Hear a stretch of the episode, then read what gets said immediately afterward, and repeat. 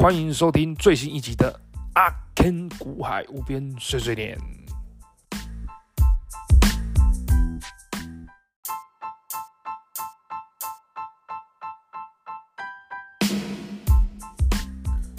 哦，最近这几天，美国公布最新的通膨数据的结果，三月份的通膨数据结果。那我记得在之前节目的时候有。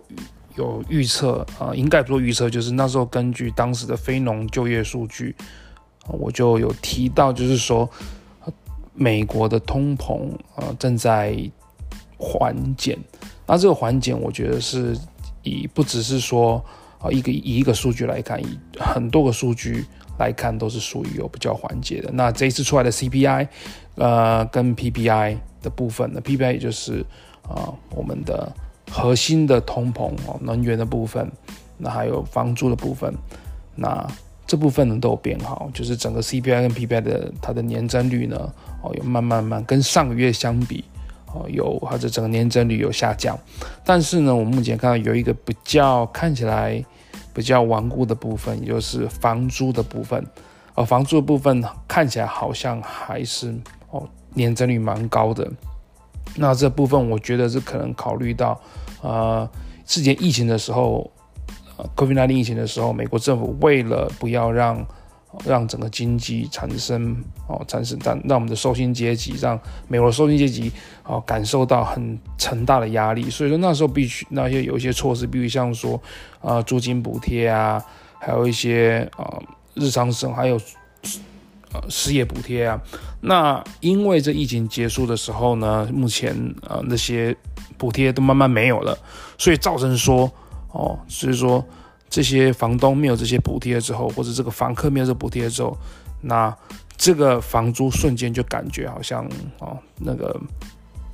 的补贴变少了，所以说这个部分呢就会转嫁到房客身上，然后房。房东可能也是因为没有补贴原因，所以把哦房租给涨了。那我觉得这是主要因素啦。那当然就是说，呃，另外因素就是说，可能还有一些水电的部分，因为现在也涨了。那或者是说一些其他成本，所以导致说整个房租啊，目前房东是往上涨的。但我们可以看到也比较呃一个部分比较诡调部分，就是说，其实从去年到现在啊，整个房价，整个美国的房价是。没有在上涨，甚至是回落的，因为交易量的减少，还有利率的上升，房贷利率上能导致哦买房子需求减少，那跟着影响到房屋的价格。那我相信就是说，呃，一般来讲，一般来讲，房屋的价格跟房租的价格其实会有正相关，只是说房租的价格会落后房屋的价格大概六个月到七个月，啊，有时候甚至更久。那我们看到就是说。房屋的部分呢，其实慢慢在下跌，只是说下跌没那么多。那我相信，等到下跌够多的时候呢，这时候啊、租房的人呢，慢慢就会去买房。那甚至说投资的人哦，也会增加，因为这时候相对来讲，租金报酬率就增加了。所以说，哦，现在来讲，房价跌了，那如果租金没有再跌的时候，那大家就想投入这个市场。那投入市场的时候，就会变成。这个房屋的供给量多，那供给量多的时候呢，租金就会跟着下跌。那所以说，我觉得这可能需要一段时间了。但是我觉得啊，以整体来讲呢，都是正向的。按能源部分呢，可能有人会提到说，嗯，啊，沙特阿拉伯还有 OPEC Plus 他们有在计划减产，但其实。OPEC Plus，他们其实不是一个非常，我我老实讲，他们不是非常啊，大家其实是各怀鬼胎啊。因为有个国家，他们经历了 COVID-19 这两年的一个啊，这两年一个萧条，所以能源他们其实也是想多卖一点哦，石油那。虽然说大家好像表面上呢都想要减产，可是其实啊、说好表面上说还要减产，可实际上大家都各怀鬼胎。有些人想说哦，你减你的，我自己投，我自己卖我的，大家也想多卖一点。所以我认为啦，我认为其实油价可能不会那么容易上一百块美金，一百块以上，加上整个呃交通产业啊、哦、电动车的崛起，所以我觉得还有嗯呃减碳的一些需求，我认为未来。石油的需求是慢慢慢慢，每年慢慢慢慢，呃，至少说在已开发国家是递减的。那未开发国家是开发中国家，呃，可能是上升，但是整个削减下来，我觉得石油的需求应该是逐步逐步慢慢减少。那这个减少哈，其实对整个石油国家来讲，因为有些国家他们其实大部分是靠这个石油呃产出支出。你说今天叫他们每年去减产减十趴十趴，他哪受得了？他的预算，他的。他的财政没有办法负担了，所以我认为这个其实来讲，呃，OPEC Plus 是大家是心各怀鬼胎了，所以说我认为这个减产协议呢，其实可以当个参考，但是我不认为说这个东西会造成很大的一个油价的上涨。那所以说我觉得这部分呢，应该不会造成哦，未来会造成一个通膨的一个很主要的因素。那这部分也反映在能源股上，能源股，呃，经过上一次。OPEC 他们宣布减产之后，其实并没有一个很明显的往上的涨幅，那可能有动了一下，但是我觉得啊、呃，并没有很明显的一个往上的一个空间啊、那有比较说有股价来讲比较有支撑，或者我觉得比较有买点的，还是一些呃现金流啊、甚至说它的现金流比较好的一些石油能源公司啊。Anyway，所以说我觉得。呃，能源股目前来讲，我觉得基本上已经反映了他们啊比较好油价部分了。那我觉得以目前的市场来看，其实还是啊比较倾向于科技股。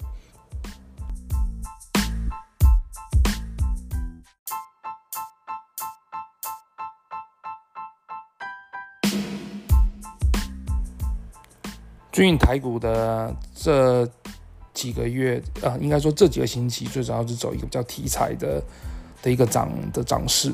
啊，包括 AI 啊，还有绿能啊。那就是呃，有一个跟观众呢，他有在问我，问我说，那怎么样去判断这个公司他们的题材的真假？也就是说，它的题材是不是是不是就如他们新闻上所说？那我这边就是来大概简述一下，呃，怎么样去判别一个公司他们的。啊，这题材是不是真的？啊，第一个就是说，我觉得呢，呃，要了解一个公司，其实第一个要去念它的，我的做法，应该说先讲我的做法。我做法是我会先念它的年报，啊，年报就是说你要去公司的网站，然后去投资人专区，然后去下去下载他们的年报。啊，大部分现在的公司他们的年报可能是比较早，可能像前年，但是其实基本上。呃，这一两年来讲，大部分应该说一般应该说大部大部分的公司，他们的应该就前年的年报的整个他们的营业的项目和营业的占比，其实不会有太大太大的呃变化。那我认为是第一个是先看年报，那年报其实。很，大家如果看过年报的话，就知道是说年报的整个篇幅蛮长的。它从一开始的呃公司的简介，还有一些会计师的用章啊，会计师会计师的一些哦前面一些序言呐、还有整还有股权结构啊，还有业务种类啊，还有整个持有啊、呃、整个股权的分配情况啊，其实蛮多，甚至还有后面的报表啊，还有公司的哦雇佣人数啊，其实蛮杂蛮多的、那呃，如果说你要看是属于我刚才所讲的，要去了解公司的这个他们主要的营业的成成业的产品的占比的话，那就是靠他们的营业项目。这营业项目大概可能一般来讲都是在六十几页、七十几页。那其实我们的财报呢，基本上都是国内四大家哦会计事务所所做，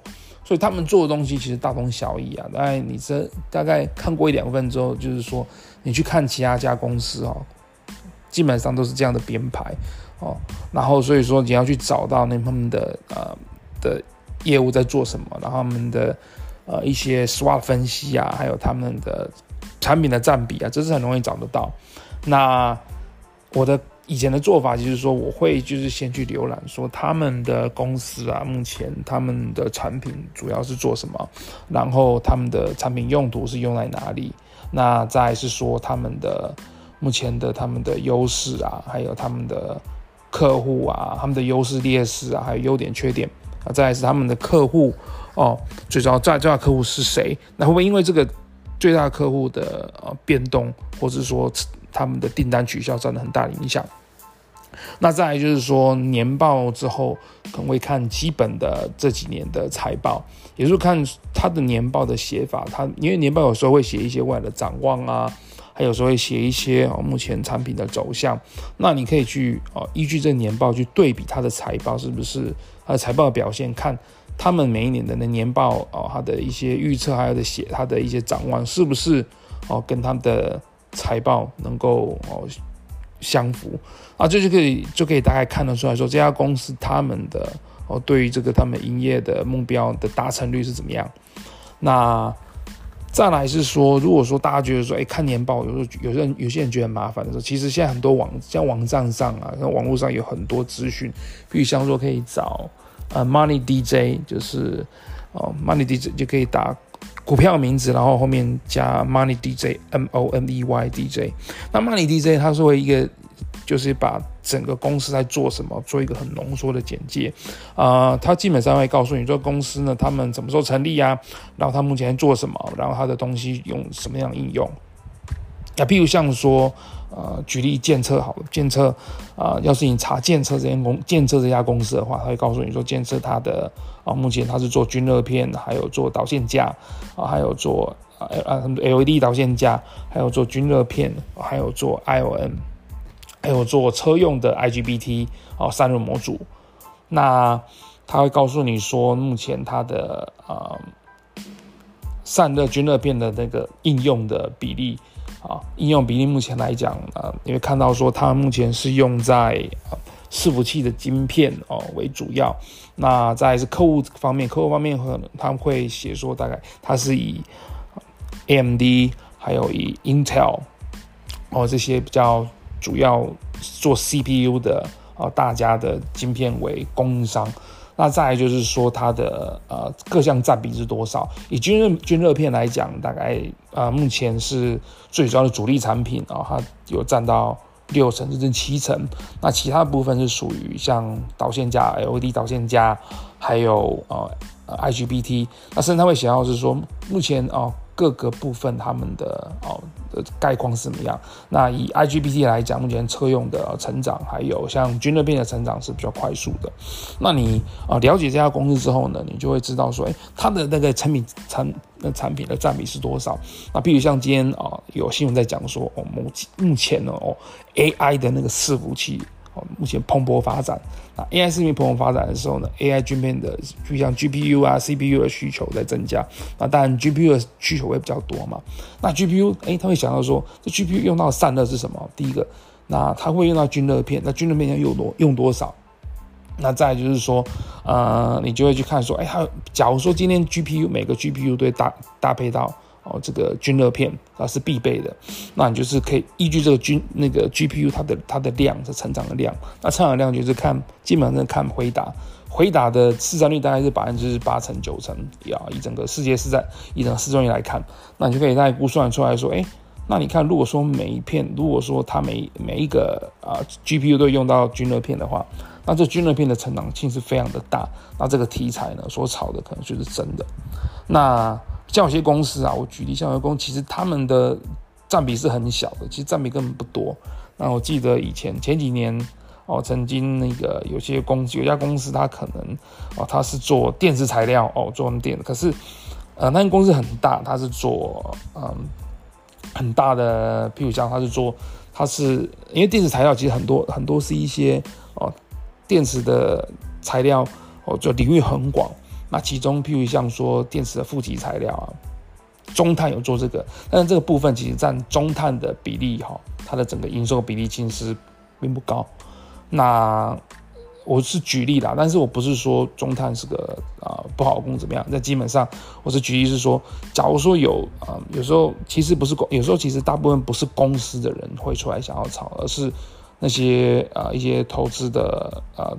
投顾啊，或者是说投信啊，他们哦去做一些分析的话，找到一些题材哦，找一些个股，那我们就穿梭富会讲的故事。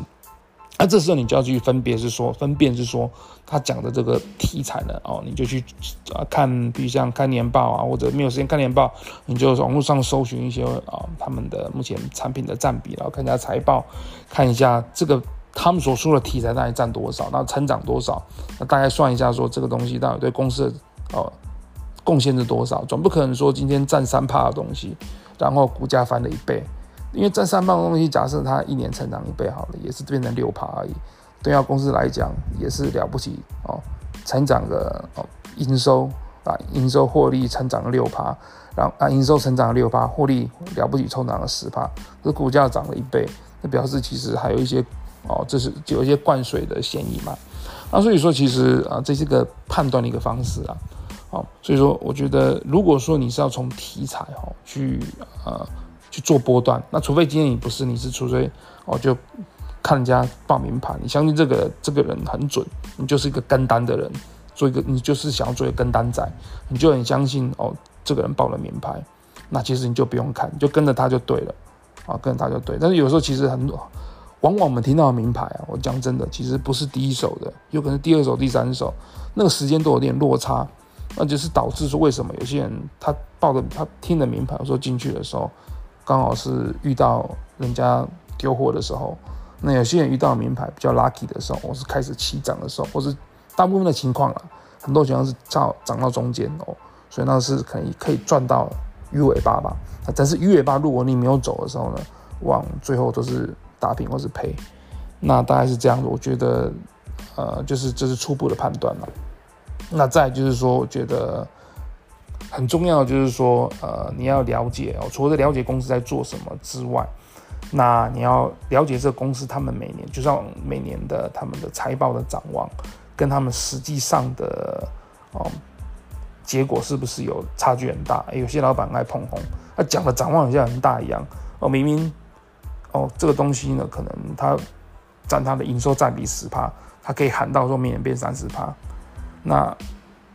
我觉得有时候就是说，还是要考虑到啊，了解到整个产业哦，整个产业的成长幅度，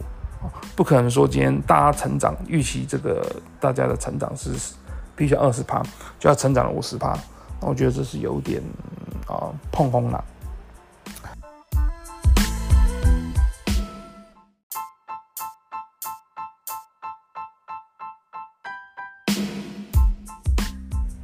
另外想跟大家分享一下，最近又开始煮东西了。前一阵子可能比较忙，所以说大概去年十一二、十一月、十二月的时候，我，那时候就是突然间很蛮想要做菜，就是自己去学了一个、呃，学了很多不同国家的菜。那因为我本身蛮喜欢旅游啊，那可能那时候刚好去年的时候大也没有什么机会可以旅游，我就借由哦想说借由学做菜，做不一样国家的菜的菜，然后来让自己有出国的感觉。所以那时候我做不少菜，比如像韩国菜啊，哦当起欧巴，还有做啊日本菜啊，做呃冻饭啊，做亲子冻啊，哦是吃的亲子冻，请不要误会哦亲子冻啊，还有。那个牛洞，那就是说那时候我其实做的时候有参考食谱啊，然后加进自己一点创意。我记得那时候我还创发明了就是那个焦糖洋葱酱洋葱那个呃牛炖饭，就把洋葱炒到哦呃焦糖化，然后呢就做成有点像那个法式的那个洋葱汤的感觉，然后再放进牛肉，哦还不错了，还不错。不过后来发觉。其实真的是太花时间了，所以后来就一般都做比较一般版的牛丼就够了。那我还有做那个韩国料理啊，甚至我还有做哦酒家菜哦，鱿鱼雷霸蒜，鱿鱼雷霸蒜。那最近呢，嗯，又开始就想要做一些东西。那最近我做的东西是汉堡，汉堡呢，不好意思，上次没有提到，就是上礼拜我有做，那这礼拜又做汉堡，那可以。呃，跟大家分享一下我做的那汉堡的的一些酱料，还有我怎么做的。啊，我基本上就去全联买啊牛肉汉堡排。啊，现在的那个全联他们都卖一些澳洲的牛肉汉堡排。那如果不喜欢吃牛肉的人，其实可以买猪肉。但不我不过我个人觉得啊，就是真的汉堡吃起来还是牛肉比较好吃，因为牛肉有一种跟汉堡特别配的味道。不知道为什么，就是换成猪肉呢，就没有那种汉堡的感觉，就觉得。吃起来不太一样。那 anyway 就是呃，最好是用牛肉的汉堡排，那我觉得不要太厚，因为太厚的话，我觉得就是其实我们吃汉堡，我觉得台湾人跟美国人的汉堡不太一样。美国算是发明汉堡的起源。那美国人他们吃汉堡，他们其实不是像我们台湾人，台湾人很要求说他要看到很厚的肉哦，一定要量起来有五公分以上，然后咬下去会喷汁这样子，我还觉得好吃。可是美国人吃汉堡，他是其实是要吃那个包括面包，还有那个汉堡排，